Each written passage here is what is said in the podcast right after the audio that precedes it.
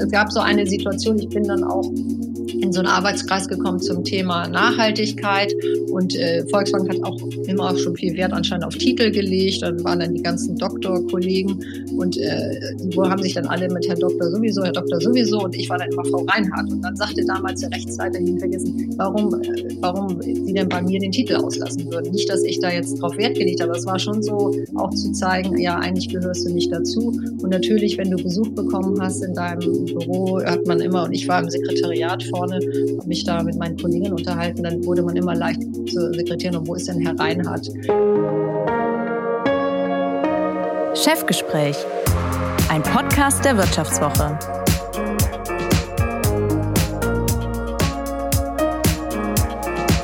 Mein heutiger Gast im Chefgespräch wäre beinahe im Auto zur Welt gekommen. Genauer gesagt in einem Karmann Gia Coupé. Dort nämlich stieg ihre Mutter im Oktober 1969 ein, als die Wehen einsetzten. Sie schaffte es zwar gerade doch so ins Krankenhaus, aber vielleicht war es ja doch ein Zeichen. Denn die Frau, die nun hier im Podcast zu hören sein wird, hat dann in der Autoindustrie ordentlich Karriere gemacht. Zunächst ab 1999 beim VW-Konzern, mit Stationen im Vertrieb und Marketing sowie als Mitglied des Vorstands von Bentley, zuständig für Personal. Nach 15 Jahren bei Volkswagen wechselte die promovierte Juristin Ende 2014 zum Zulieferer Condi nach Hannover als Vorständin für Personal und damit verantwortlich für fast 200.000 Mitarbeiter in 57 Ländern und vor allem dafür verantwortlich, dass die Belegschaft von Continental, diesem Unternehmen, das 1871 aus einem Gummihersteller hervorging, den Wandel zur Elektromobilität bewältigt. Und so soll es in den nächsten etwa 50 Minuten darum gehen, wie Conti, aber auch unsere Volkswirtschaft insgesamt den Strukturwandel schafft. Wie sie sich als Frau in einer Macho-Branche behauptet, was für sie persönlich Ehrlichkeit bedeutet und warum sie sich selbst, wenn sie mal im Homeoffice arbeitet, eine Biopause verordnet. Und damit herzlich willkommen, Ariane Reinhardt. Herzlichen Dank, Frau Berner, und danke für das nette Intro. Freue mich sehr. Frau Reinhardt, wenn es eine Branche in Deutschland gibt, ich habe es angedeutet, die derzeit im Strukturwandel steckt, dann ist es die Autobranche. Und Ihnen, auch das habe ich im Intro jetzt schon angedeutet, Ihnen als Personalvorständin bei einem der wichtigsten Zulieferer kommt dabei eine zentrale Rolle zu. Sie müssen einerseits allen Mitarbeitern im Unternehmen eine Perspektive geben und andererseits für das Unternehmen die Talente der Zukunft sichern. Sie haben genau diese Aufgabe einmal in einem Fernsehen Fernsehinterview als Glück bezeichnet. Sie haben gesagt, das ist ein Glück, dass sie es als Glück empfinden, dass sie den Menschen eine Brücke bauen können, auch, dass sie einen Beitrag dazu leisten können, den Standort Deutschland zu erhalten und damit den sozialen Frieden hier in unserer Heimat zu sichern. Sie haben aber auch gesagt, dass diese Aufgabe für sie bedeutet, Zitat, manchmal auch eine enorme emotionale Belastung, wenn ich ehrlich bin. Nun sind die Gäste in diesem Podcast natürlich stets ehrlich und deshalb würde ich ganz gern bei diesem Gefühl einmal einhaken. Wann und wie zeigt sich denn diese enorme emotionale Belastung und was tun Sie dann auch, um die in den Griff zu kriegen und dem Glück wieder die Oberhand zu gewähren? Ja, ähm, das äh, mit der emotionalen Belastung kommt natürlich dann, wenn sie insbesondere in Ausnahmesituationen geraten, ob nun beruflich oder privat. Und äh, man muss schon sagen, äh, dass die, die deutsche Wirtschaft, die deutsche Automobilwirtschaft äh, seit mehreren Jahren in einem Ausnahmezustand ist, der sich leider in den letzten Monaten und Jahren auch nochmal verstärkt hat. Ja, wir haben äh, das Thema äh, der, der, des Russlandkrieges, also des Krieges mhm. gegen die Ukraine, was unsere Lieferketten natürlich nochmal sehr stark unter Druck gesetzt hat. Vorher hatten wir schon das Thema mit der Halbleiterkrise. Äh, wir haben das ganze Thema Umstieg zur Elektromobilität. Wir haben weiteren Wettbewerbsdruck, ich sag mal auch von äh, neun, neun Wettbewerbern, ja, wenn Sie sich äh, sozusagen die, die Tech-Industrie aus Korea oder Japan gucken oder mhm. Apple oder andere äh, Player, die kommen. Ähm, und das macht natürlich unheimlich viel mit einer Industrie, die ja sozusagen ein Fundament, ein Standbein ist äh, der, der deutschen Industrie, der Automobilindustrie. In Deutschland haben wir, glaube ich, rund 800.000 Arbeitsplätze in dieser Industrie. Und man sieht eben leider auch, dass wir in den letzten Jahren schon äh, über 50.000 Arbeitsplätze verloren haben und wir als Zulieferer natürlich auch immer wieder sehr stark in so eine Sandwich-Position kommen. Auf der einen Seite kommen die neuen Wettbewerber, die ich gerade genannt habe. Auf der anderen Seite haben wir unsere Kunden, die Automobilhersteller, wir nennen sie OEMs, äh, mhm. die eben hier auch mit entsprechendem Preisdruck und Erwartungshaltung an uns herangehen. Und äh, das ist eine sehr unkomfortable Situation und das ist nicht nur eine emotionale Belastung für mich als Arbeitsdirektorin und ich bin ja auch zuständig für das Thema Nachhaltigkeit und da, insbesondere natürlich auch für die Sozialpartner. Ja, wir sind ähm, mitbestimmt. Ich bin immer, habe immer gesagt, Transformation geht nur Hand in Hand mit den Sozialpartnern. Wir haben einmal die IG Chemie, die IPCE und die IG Metall bei uns ich glaube, eine der wenigen DAX-Unternehmen, die die beiden großen Industriegewerkschaften hat. Und natürlich haben wir auch immer die Mitarbeiter und Mitarbeiter. Ja, also wir haben jetzt in Deutschland noch rund 45.000 Mitarbeiter, Mitarbeiter und sind schon durch eine sehr starke Transformation in den letzten Jahren gegangen.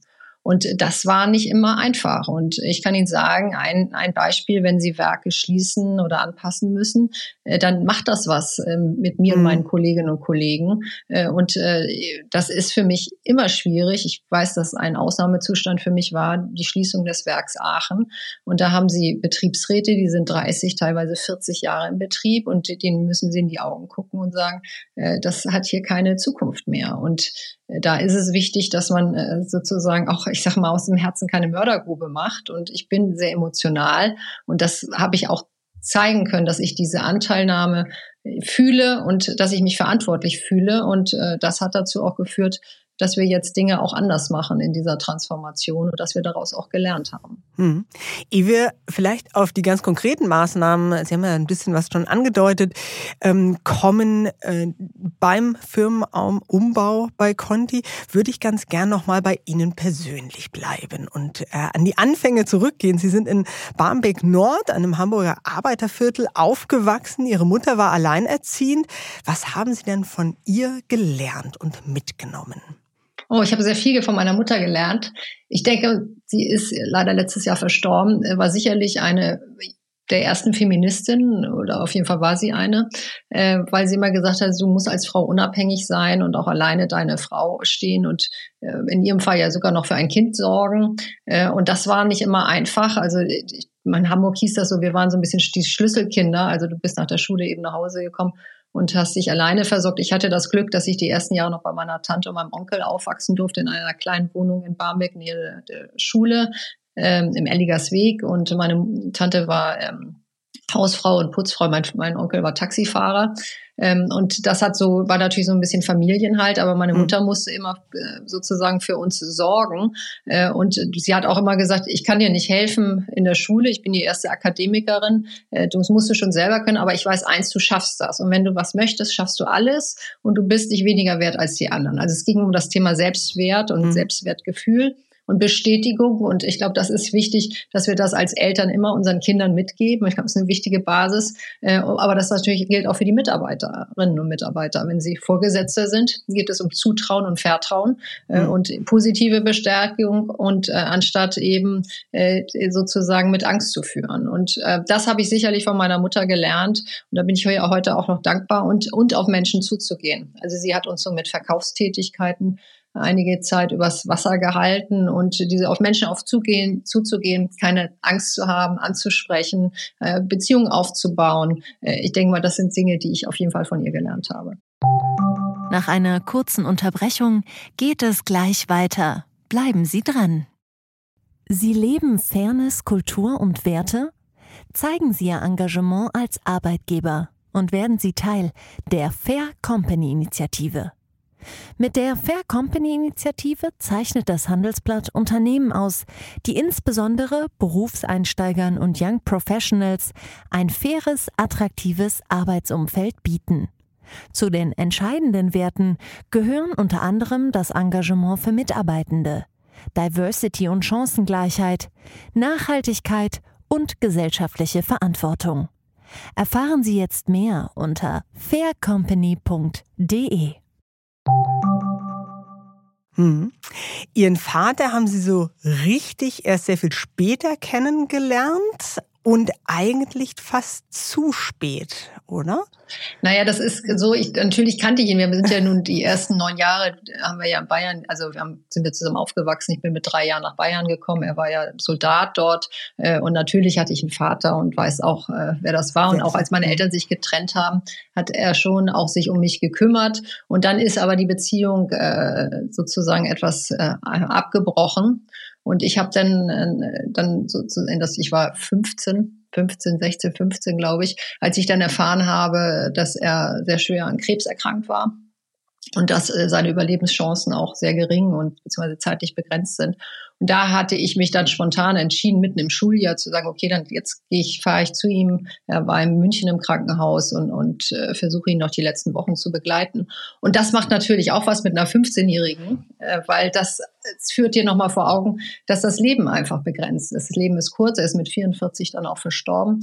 Und äh, das hat mir auf jeden Fall gesagt, du musst immer die Dinge machen, die wahrhaftig sind. Also versucht immer in den Spiegel zu gucken und macht die Dinge, dass sie wahrhaftig sind und äh, dass sie auch einen Nutzen bringen für die Menschen, mit denen du lebst und in der, in der Gesellschaft, in der du lebst. Und äh, ich glaube, das hat mich auch dazu gebracht, dass ich den jeden Tag genieße und dankbar bin, wenn ein Tag da ist und immer Gestaltungsmöglichkeiten sehe. Und mhm. äh, ja, also ich glaube, eine Demut und auch nochmal, das, das Leben ist endlich, äh, ob du nur mit 44 stirbst, wie mein Vater, oder mit 80, wie meine Mutter. Äh, und man, wir sollten versuchen, das Beste aus unserem Leben zu machen. Mhm. Haben Sie wirklich immer die Disziplin dazu? Da gibt es auch einfach manchmal so, ähm, also ich unterstelle das jetzt einfach mal, dass es dann eben ab und an auch Tage äh, gibt, in die man einfach so reinrutscht und dann ähm, ja müssen sich dann manchmal selbst dran erinnern. Ach, ich, also ich bin ein sehr positiver, optimistischer Mensch. Ich bin mit einem wunderbaren Mann verheiratet seit 20 Jahren, der, der das noch viel ausgeprägter ist, also morgens mit einem Pfeifen aufzustehen und sagen, was bringt der Tag und dankbar diesen Tag erleben zu dürfen. Mhm. Wahrscheinlich auch aus dieser in Erinnerung meiner Jugend oder meiner Kindheit und Jugend, äh, was mein Vater betrifft, zu sagen, Mensch, es ist eigentlich ein Geschenk, dass du diesen Tag heute ausfüllen kannst und mach es möglichst sinnvoll und mach es eben auch so, dass du, wenn du abends ins Bett gehst und sagst, okay, ich habe heute auch sinnvolle Dinge gemacht. Das müssen nicht immer große politische äh, oder, oder unternehmerische Veränderungen sein. Das sind einfach kleine Dinge. Also mhm. bei mir ist es zum Beispiel, dass ich mir vorgenommen habe, jeden Tag eine gewisse Menge von Müll zu sammeln. Also wenn sie mit dem Hund rausgehen oder wenn sie spazieren gehen oder ich gehe morgens ja joggen, ich bin dann, ich sammle immer Müll ein. Okay, interessant. Und der Tag, Sie haben es eben angedeutet, neigt sich dann auch dem Ende irgendwann ja entgegen. Und äh, da müssen Sie dann eben auch zufrieden aus dem Tag rausgehen. Und eine Sache, die ich gelesen habe, Sie machen, ich nehme an, dass das vielleicht auch so mit diesem Carpe Diem-Gedanken zusammenhängt, stets auch pünktlich um 18.30 Uhr Feierabend. Erste Frage, wirklich immer? Ich sehe Sie schon den Kopf wiegen. Und zweite Frage, nie mit einem schlechten Gewissen? Also ich habe das, glaube ich, nicht gesagt, dass ich immer um 18.30 Uhr Feierabend mache. Also das kann ich mir nicht vorstellen, weil das wäre einfach schlicht gelogen. Mhm. Äh, das ist natürlich so, wie sind die Aufgaben. Aber ich, aber ich bin dafür überzeugt, dass sie nach zehn Stunden nicht mehr diese Produktivität mhm. bringen, äh, die sozusagen äh, in dieses Fenster reinfällt. Und wenn Leute sagen, ich arbeite jeden Tag 15, 16 Stunden und das sechs oder sieben Tage die Woche, dann muss ich sagen, pass mal auf, das ist nicht gesund. Also mhm. ich versuche jede Nacht acht Stunden zu schlafen. Das ist tatsächlich sicher sicher. Ja, das ist mhm. für mich wichtig. Aber natürlich haben wir auch viele Abendveranstaltungen und, und, Verpflichtungen. Also, dass ich gesagt habe, ich mache immer um 18.30 Uhr Feierabend, kann ich mir fast nicht vorstellen. Aber dass ich sage, ich versuche jede Nacht mindestens, also sieben bis acht Stunden zu schlafen, mhm. das habe ich bestimmt gesagt. Mhm. Und da muss man ja dann auch kein schlechtes Gewissen haben, oder? Nein, ganz im Gegenteil. Sie hm. sind ja auch für ihre die Gesunderhaltung hm. äh, mitverantwortlich. Mhm. Und sie können ja nur eine Leistungsfähigkeit erbringen, wenn sie gesund sind. Also natürlich kann das sein, dass sie eine schwere Krankheit bekommen, aber Leistungsfähigkeit hat eben auch was damit zu tun, dass ich eben Sport mache und dass ich auf die Ernährung achte und dass ich ausreichend schlafe. Ja. Mhm.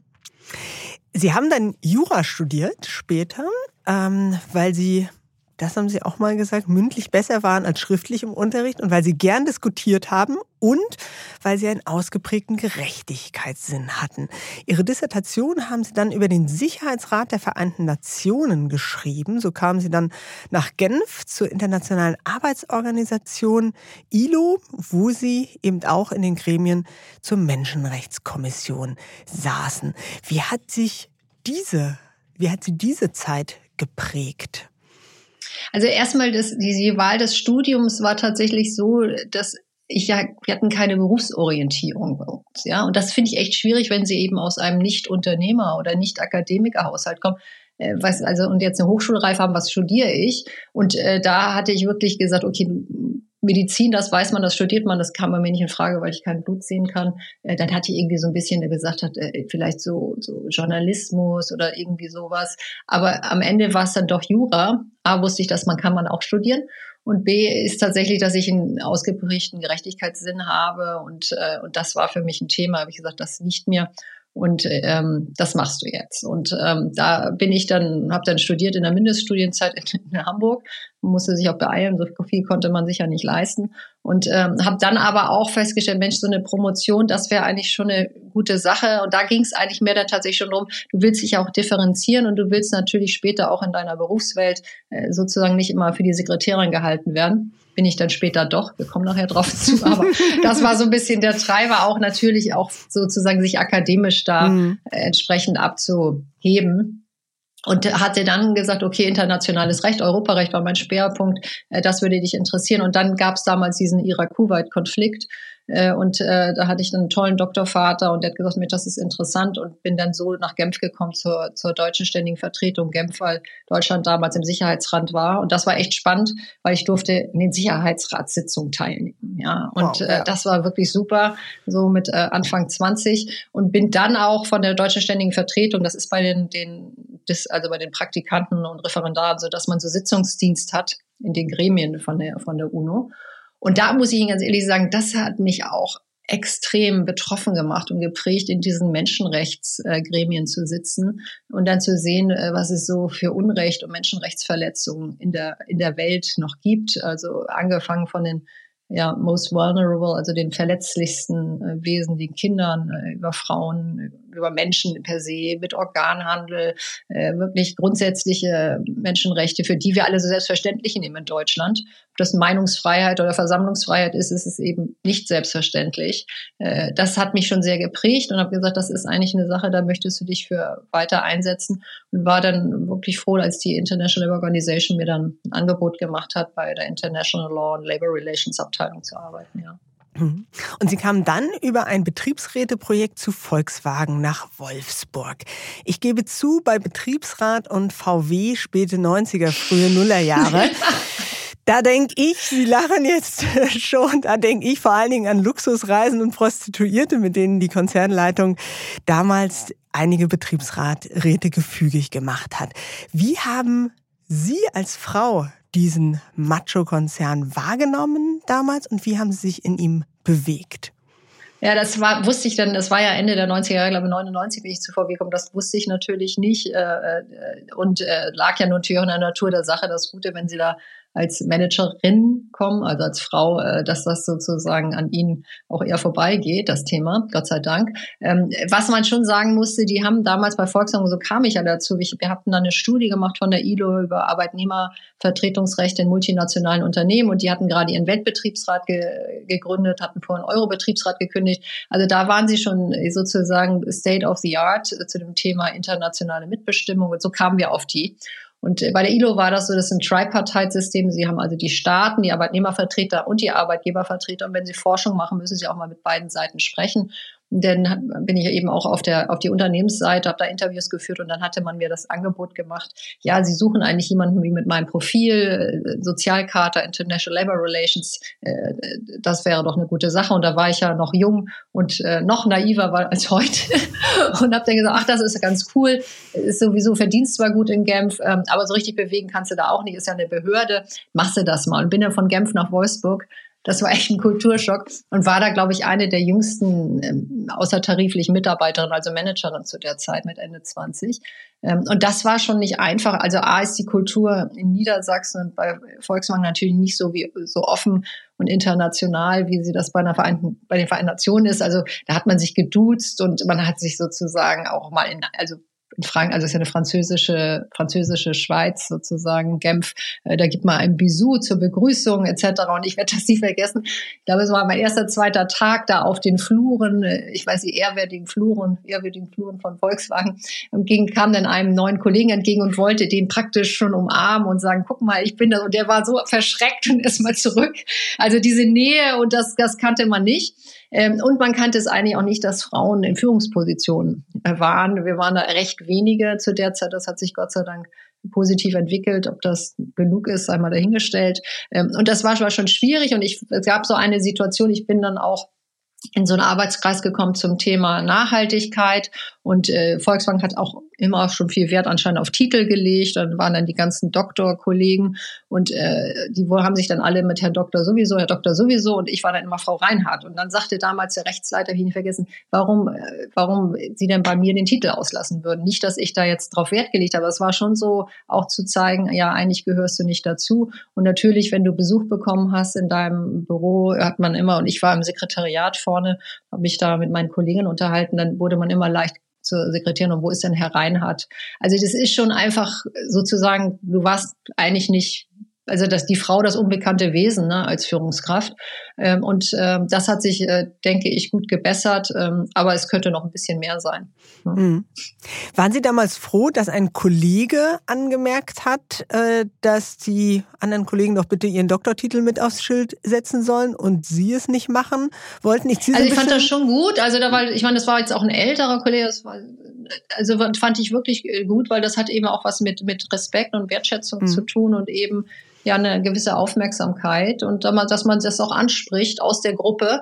Und das ist, glaube ich, ja das grundsätzliche Problem für uns Frauen in der Wirtschaft. Wir sind immer noch zu wenige und diese mhm. Allianzen zu schmieden und ich sage es jetzt mal äh, negativ gesagt, diese Kumpaneien und Netzwerke, die ja dann wahrscheinlich auch zu dem einen anderen Missstand geführt haben, den Sie gerade erwähnt haben, äh, das ist natürlich ein Thema. Äh, wir müssen unsere eigenen Netzwerke schaffen, ja. Und mhm. äh, dafür muss man jetzt nicht in entsprechende Etablissements gehen, das geht auch anders. Ja, und ähm, das ist so eine Sache, da glaube ich, sind wir Frauen einfach müssen auch besser daran werden, Netzwerke zu schmieden und auch die zu nutzen. Ne? Ich frage auch deshalb so ein bisschen, weil ähm, viele junge Frauen, die halt heute vielleicht in der Situation waren, wie Sie damals am Anfang ihrer Karriere bei VW, die haben ja dann auch so ein bisschen Scheu äh, davor, äh, sind vielleicht nicht immer im richtigen Moment schlagfertig genug, haben eine Scheu davor, dann in die zickige Ecke abgestellt äh, zu werden. Und darauf zielt so meine Frage, was haben Sie dann gemacht, wenn äh, da ein Kunde oder ein Geschäftspartner, ein Kollege reinkam und sich nach Herrn Reinhardt erkundigt hat? Ja, also das war gar nicht so, ich werde das nie vergessen, ich war da gerade Personalleiter in der Auto 5000 geworden, das ist wirklich ein großartiges Modell von Volkswagen, damals Industriearbeitsplätze in Deutschland zu halten, Ende der 90er Jahre bei der großen Arbeitslosigkeit, die wir in Deutschland hatten. Und dann hatte ich mit dem damals einem der damaligen Betriebsräte diskutiert und habe gesagt, ja sowieso, das sehe ich jetzt eigentlich nicht so. Und dann hat er mich so angeguckt nach dem Motto, also was ist das? Wieso widerspreche ich ihm denn? Und dann hat er zu seinen Kollegen gesagt, jetzt wird sie zickig.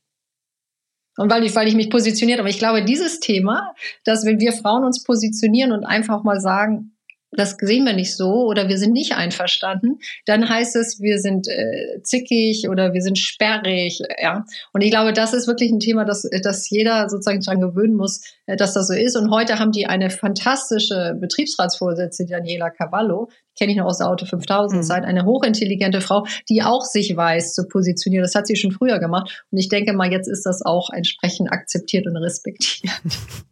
Also ein Plädoyer auch für so ein bisschen Geduld oder für stete nee, Erziehungsarbeit?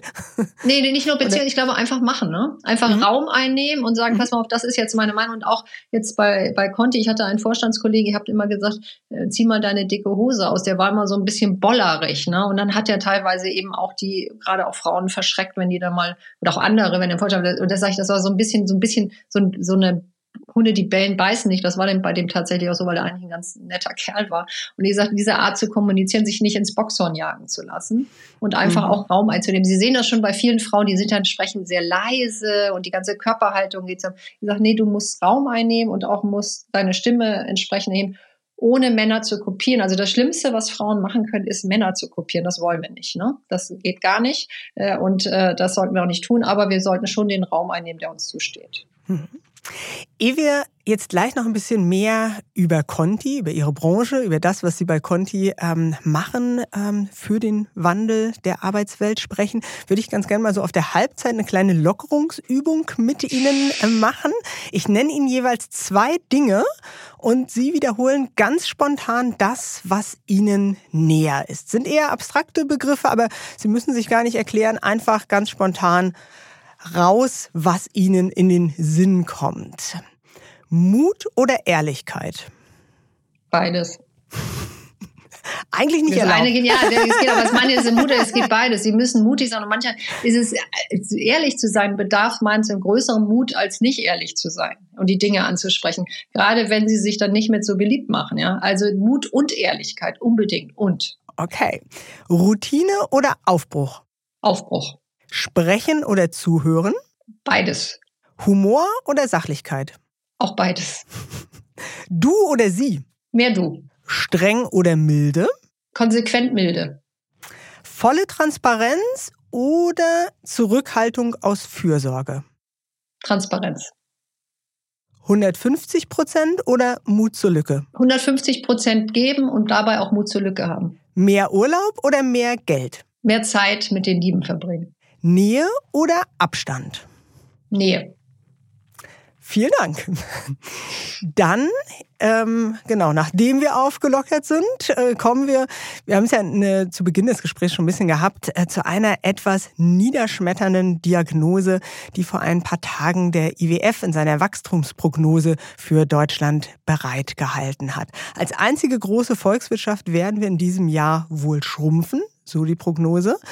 Und die für Deutschland so wichtige Autoindustrie, auch das haben wir eben schon skizziert, ist Teil dieses, als eine wichtige Säule unserer Volkswirtschaft, ist eben Teil dieses Bildes. Das zeigt sich noch nicht immer in der Bilanz, in den Bilanzen, wohl aber in der Auftragslage und in den Produktionsdaten. Von Januar bis Mai dieses Jahres hat sie 20 Prozent weniger Autos in Europa hergestellt als vor der Corona-Pandemie und vor der Energie Krise. Und was vor allem alarmierend ist, die Elektroautos, auf die die deutschen Hersteller nun endlich umgeschwenkt sind, kommen längst nicht so gut an, wie erhofft. Sowohl in China als auch auf dem heimischen Markt liegen andere Anbieter voran. Conti als ein wichtiger Zulieferer, aber auch die Branche, Zuliefererbranche insgesamt kann das natürlich nicht kalt lassen. Wie sehr deprimiert Sie der Blick in die Branche?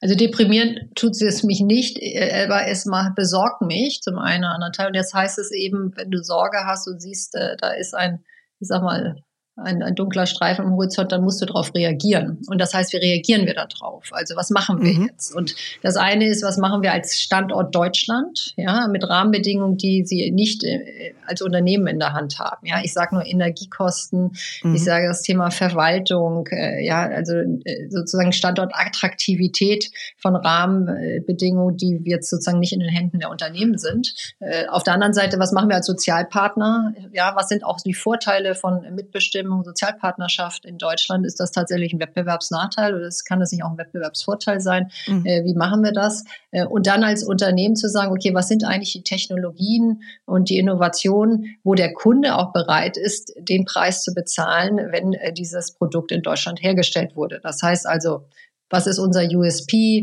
Äh, worauf müssen wir es einstellen? Ist es vielleicht äh, anstatt äh, weniger ähm, Automobilkomponente, sind das andere Komponenten für das Thema erneuerbare Energien etc.? Sind das andere Industrien? Äh, ist es vielleicht nicht mehr so stark der, der, der Automobilhersteller? Äh, sind es andere Kunden, die Kundenmärkte, die wir auch entsprechend akquirieren können? Und das ist, glaube ich, auch natürlich die Verantwortung für uns als Vorstand, als Top-Management, da frühzeitig darauf zu reagieren, damit wir nicht in die Gefahr eines des Sterbens auf Raten kommen. Äh, und ich denke, das müssen wir machen. Aber es gibt auch Dinge, die, die ich von der Politik nicht verstehe. Ich, mhm. ich verstehe nicht, warum wir als Unternehmen so überladen werden äh, mit Berichtsvorschriften, äh, wenig Digitalisierung. Ich gebe Ihnen mal zwei Beispiele. Äh, es gibt das deutsche Nachweispflichtengesetz. Das ist eine Umsetzung einer europäischen Richtlinie, wo wir als Unternehmen aufgefordert sind und verpflichtet sind, entsprechend jetzt nach deutschem Gesetz, nach der deutschen Umsetzung, obwohl es nicht notwendig gewesen wäre,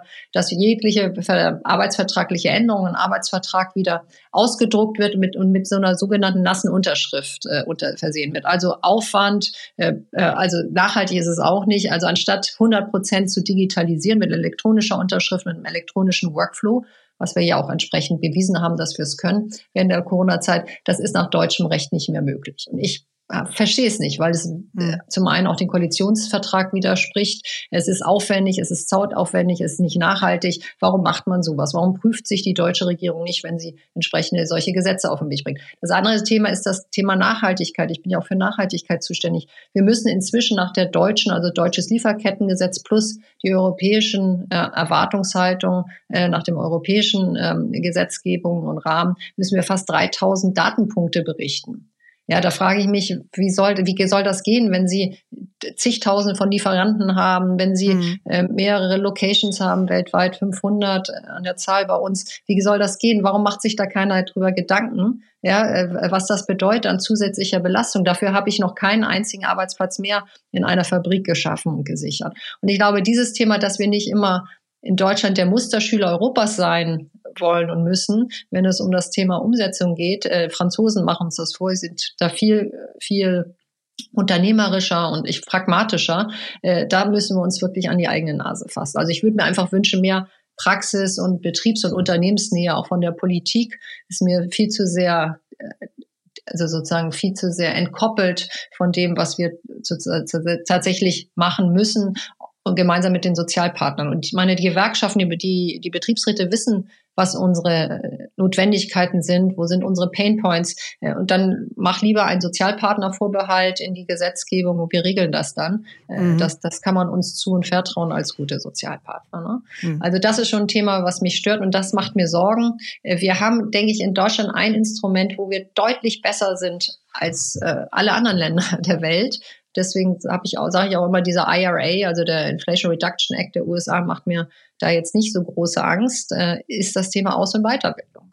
Mhm. Also wenn wir genügend Menschen aktivieren können, ob es das inländische Webspotenzial ist, ob es das Thema Reskilling ist von Menschen, die heute in der Arbeit sind, äh, gucken Sie sich das an. Wir haben heute äh, von den ähm, zweieinhalb Millionen Arbeitslosen, 1,4 Millionen, die äh, keine Ausbildung haben. Ja, das ist ein Thema, ein Potenzial. Wir haben äh, mehrere Millionen äh, Sozialversicherungsbeschäftigte, die keine Ausbildung haben. Also das, das Thema zu aktivieren, das plus eine stabile Demokratie. Wir haben politische Stabilität. Wir haben eben auch berechenbare und konstruktive Gewerkschaften. Also ich denke mal, wir haben viele Dinge, aber jetzt müssen wir das Thema eben Steuern, Energiekosten, Verwaltung müssen wir fixen und dann hätten wir auch wirklich Möglichkeiten. Ne? Hm.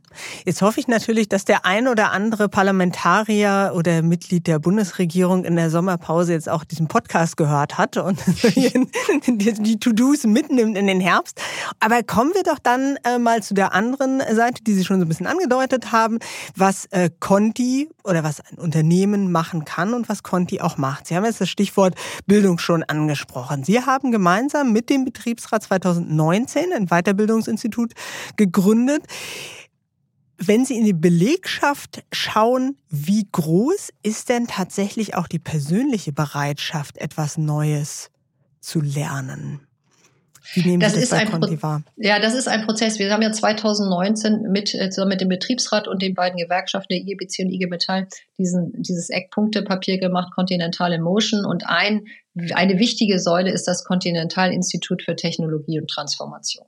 Und äh, das war sozusagen auch ganz bewusst im ersten Schritt für unsere An- und Ungelernten. Wir hatten zu der Zeit von unserer Belegschaft 20 Prozent, das waren knapp 50.000, 20 Prozent An- und Ungelernt, also 10.000 An- und Ungelernte Mitarbeiter und Mitarbeiter in den Fabriken. Und wir wussten, wenn eine Transformation unserer Branche jetzt einsetzt und sich verstärkt und, und auch an Geschwindigkeit aufnimmt, das sind sozusagen die Mitarbeiter und Mitarbeiter, um die wir uns besonders kümmern müssen. Mhm. Das nun für den internen oder für den externen Arbeitsmarkt ist. So, und dann haben wir gesagt, okay, wir müssen was machen und bieten was an. Und da muss ich sagen, hat die Regierung ein gutes Gesetz auf den Weg gebracht, das Qualifizierungschancengesetz. Also man darf ja nicht nur meckern, man muss ja auch mal sagen, was gut gelaufen ist, das war wirklich gut.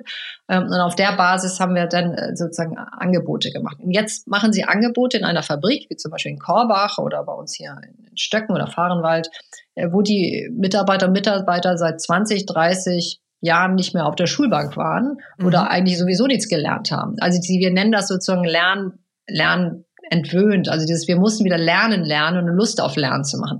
Wie machen sie das? Das machen sie, indem man Erfolg hat. Also mit kleinen mhm. Schritten Erfolg hat. Also Teilqualifizierungen wurden dann auch entsprechend zertifiziert von der IHK und äh, diese vielen Teilqualifizierungen münden am Ende in einen Berufsabschluss. So, wir haben jetzt 8.500 Mitarbeiter und Mitarbeiter, Teilnehmerinnen und Teilnehmer äh, in diesem, in diesem Institut. Wir haben über 2600 abgelegte Prüfungen und haben schon über 300 fertige Berufsabschlüsse und die laufen natürlich jetzt immer ein. Sie wissen, Berufsabschluss zwischen zweieinhalb äh, bis dreieinhalb Jahre. Und wir kriegen immer mehr Menschen, die keine, nichts gelernt haben. Der jüngste 25, der älteste 64, die heute den Berufsabschluss in der Hand haben. Und das macht sie natürlich attraktiv für den internen Arbeitsmarkt, weil wir eben viele Tätigkeiten, einfache Tätigkeiten sind schon weggefallen, fallen weg. Das ist das äh, sozusagen der, der, der Zwang der Rationalisierung, damit sie wettbewerbsfähig in Deutschland bleiben. Und auch, weil sie zum Teil gar nicht mehr die Menschen finden. Wir haben ja eine Arbeiterlosigkeit. Mhm. Und natürlich auch das Thema, äh, was es für neue Technologien und neue Branchen gibt. Also erneuerbare Energie zum Beispiel.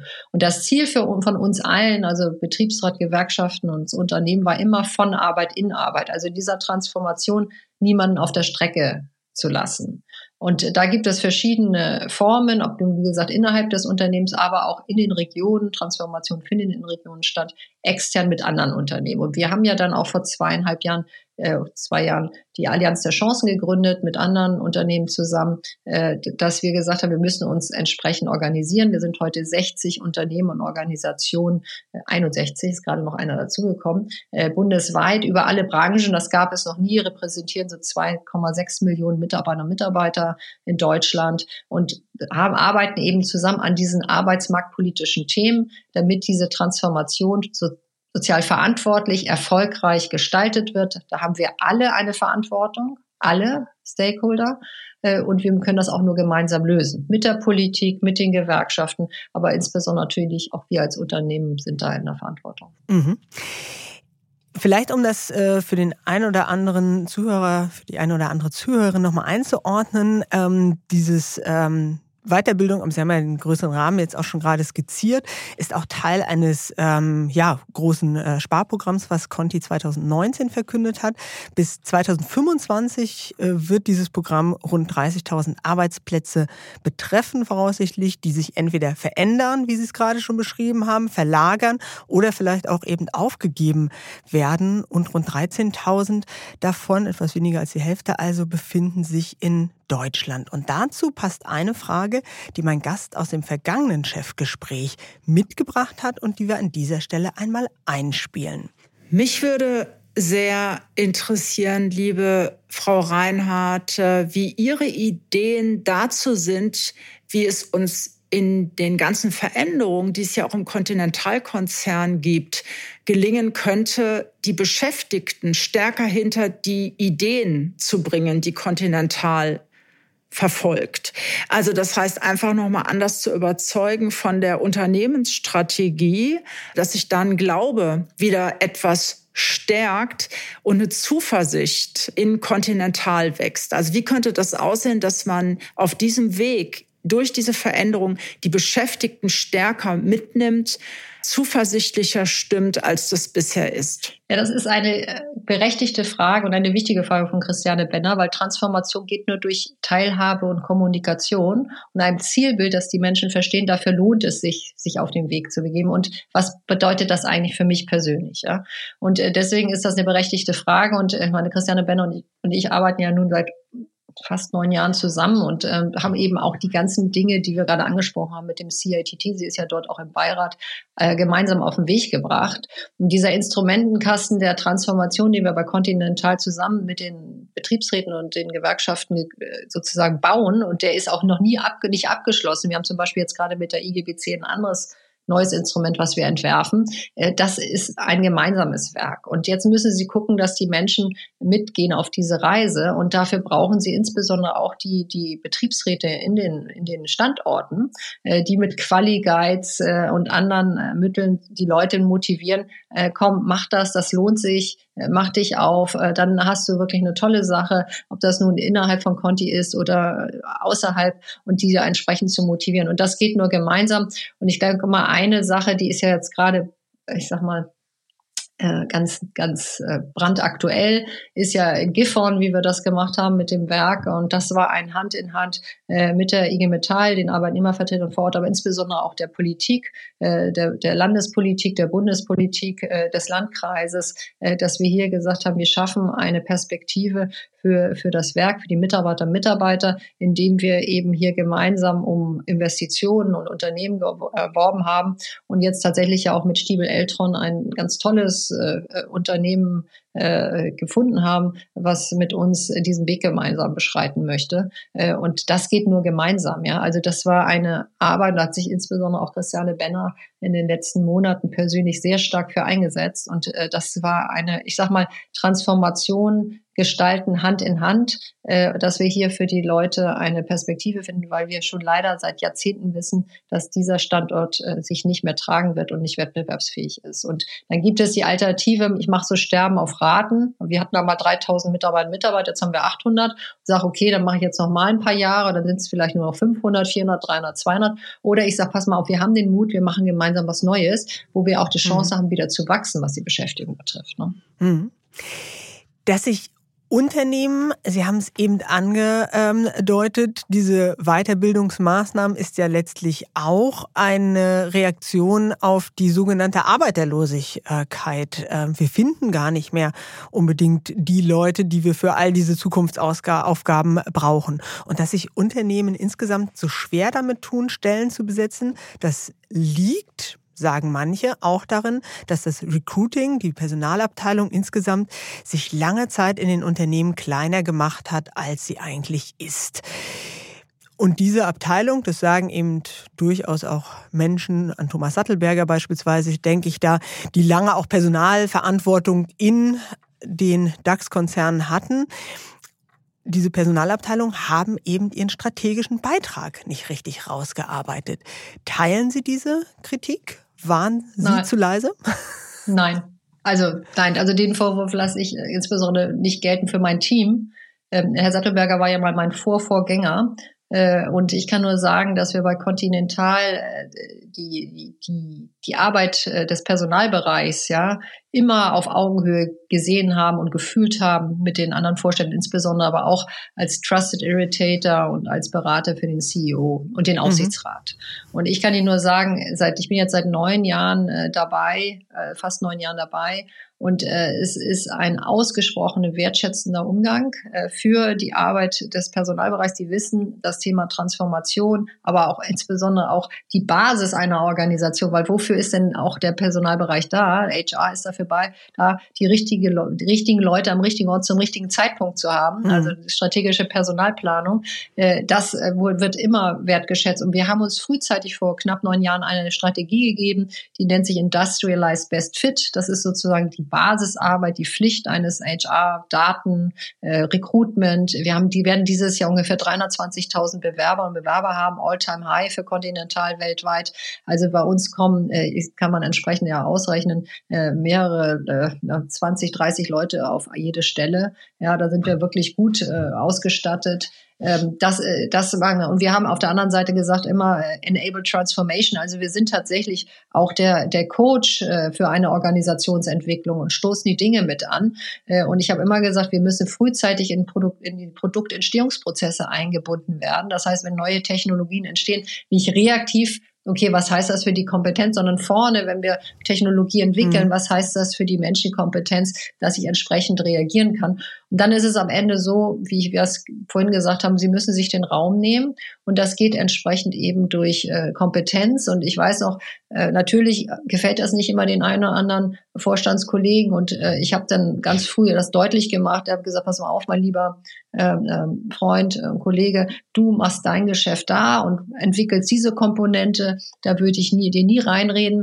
Und du redest mir nicht rein, wenn es um das Thema Personal- und Organisationsentwicklung geht, weil ich habe ein super Team, das sind alles Experten. Wir sind auf euer Feedback gespannt, aber das ist schon auch unser Home Turf. Und das wird bei Conti so akzeptiert und wir haben ein tolles Vorstandsteam und ob das nun der, der vorherige CEO war, Emma Degenhardt, aber auch der jetzige Nikolai Setzer, äh, die, denen, die wissen, was sie an einem guten HR-Bereich haben, an einer starken HR-Kollegin und äh, die suchen da auch die, die Unterstützung. Also ich glaube, es ist, kann man nicht pauschal sagen, es hat immer was mit handelnden Personen zu tun und ich habe das mhm. Glück, ich habe das beste HR-Team der Welt äh, und äh, deswegen nehmen wir das nicht für uns in Anspruch, ganz im Gegenteil. Hm.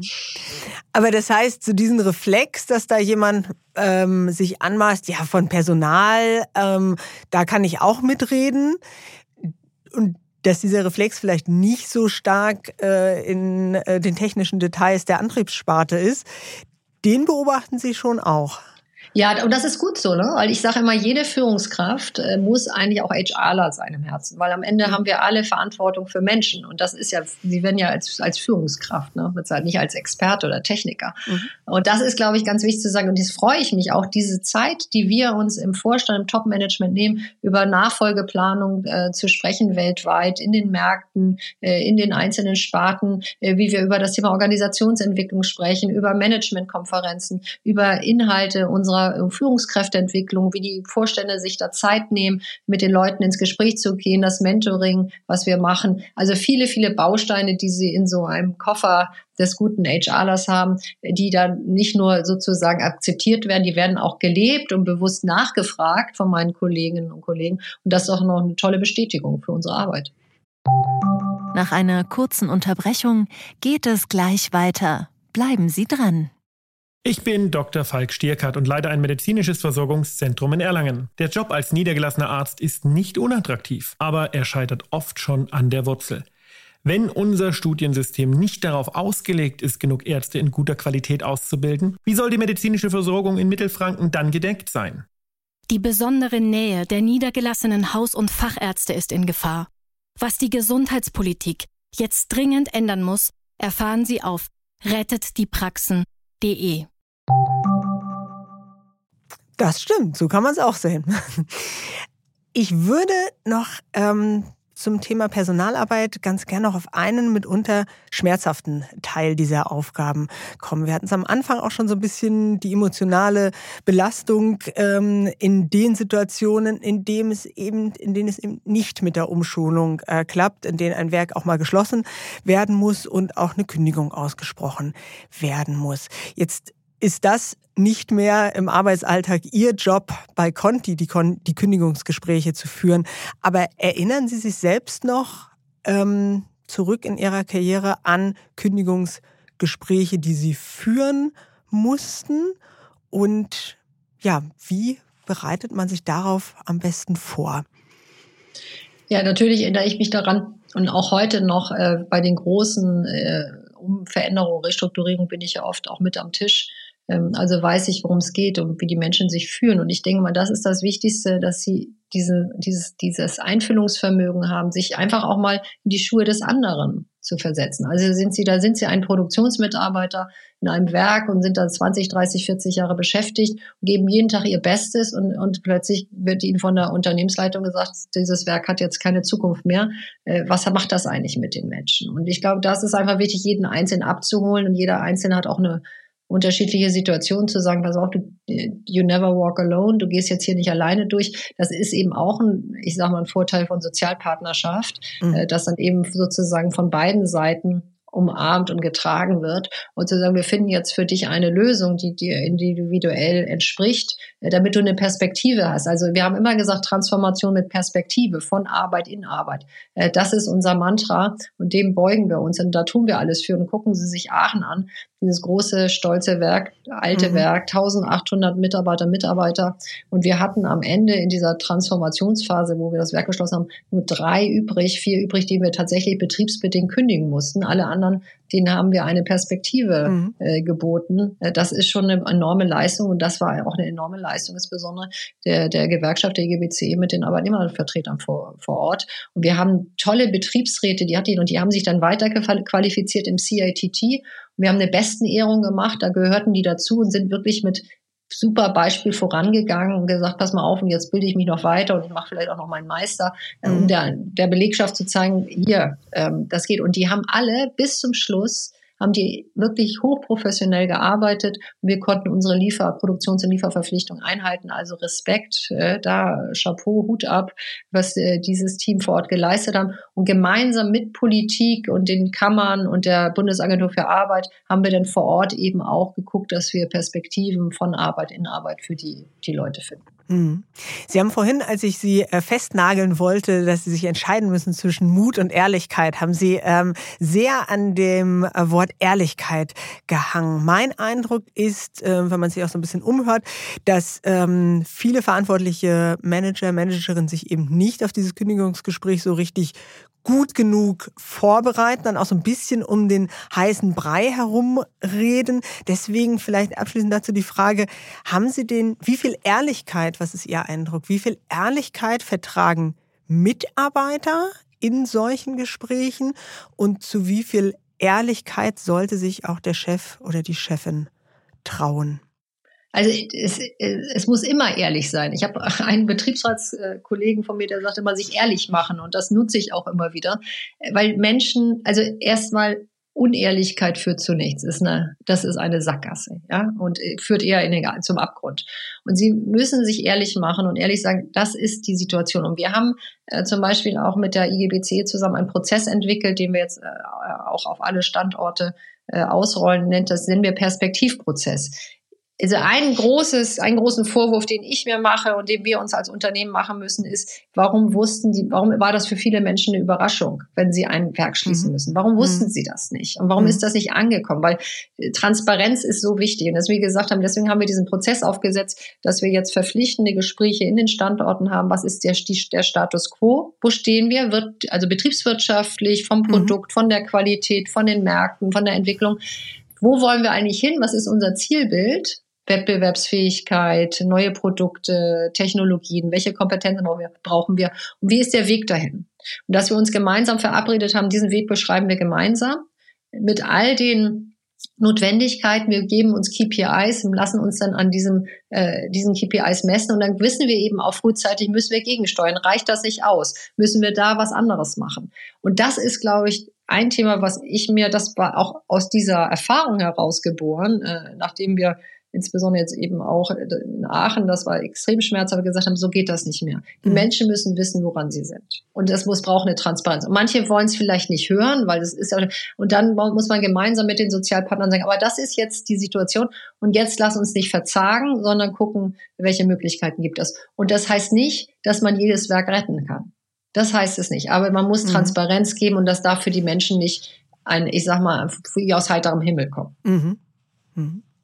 Wir biegen so langsam in die Schlusskurve dieses Podcasts ein und die letzten Minuten würde ich ganz gerne nutzen, um noch einen Eindruck von Ihrem Arbeitsalltag zu bekommen.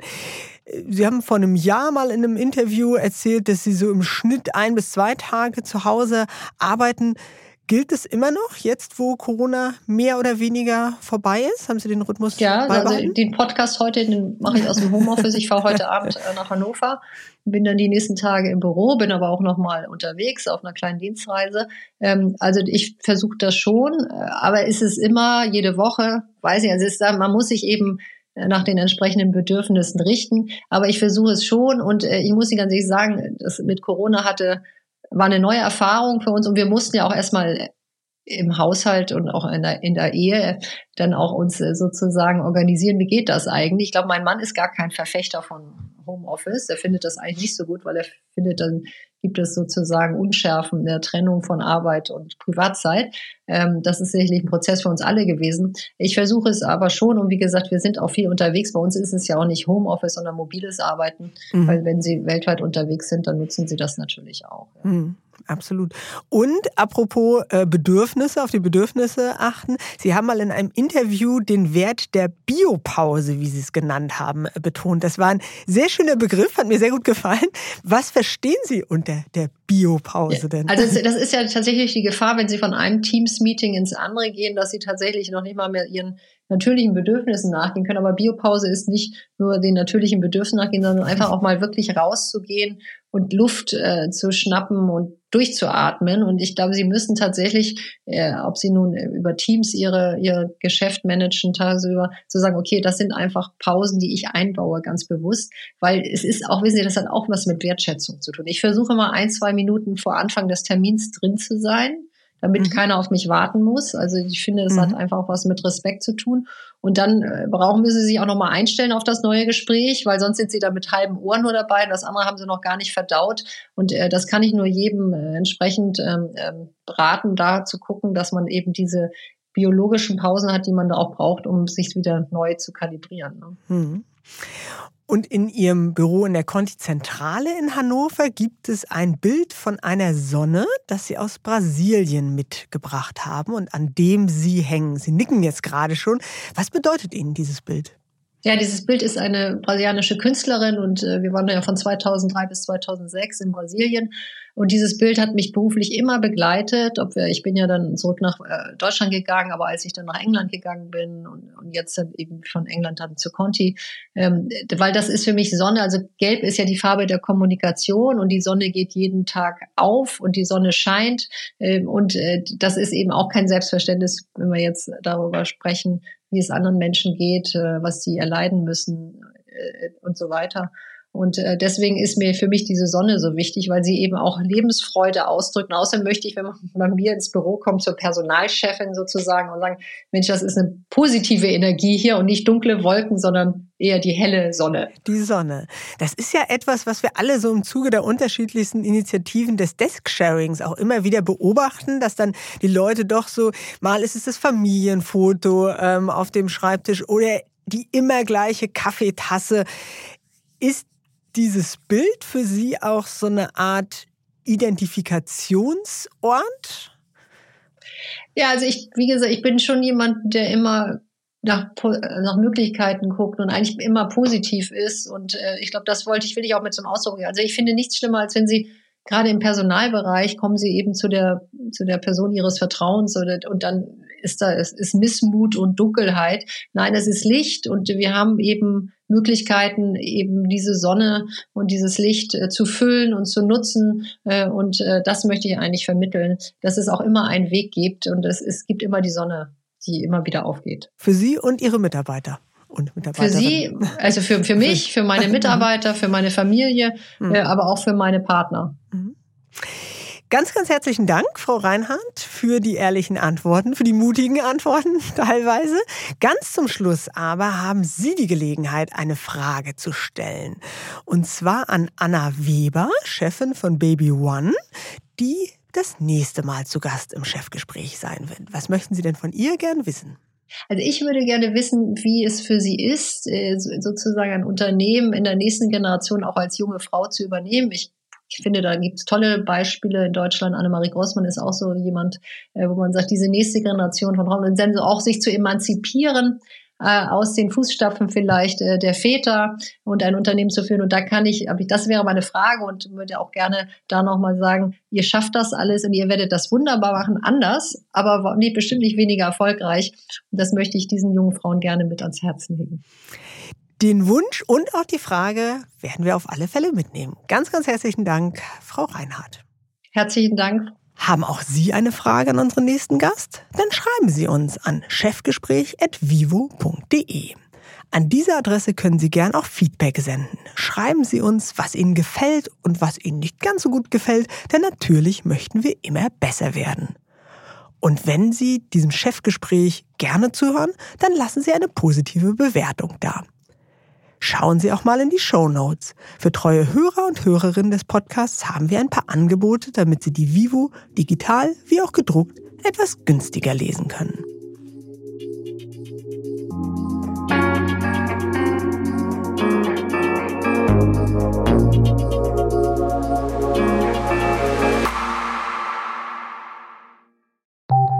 Nach einer kurzen Unterbrechung geht es gleich weiter. Bleiben Sie dran. ChatGPT und andere Technologien verändern unsere Arbeitswelt rasant. Bei der Veranstaltung Work in Progress diskutieren wir in der Handelsblatt Media Group die Zukunft des Arbeitsmarktes, HR-Trends, KI, mentale Gesundheit und neue Leadership-Perspektiven.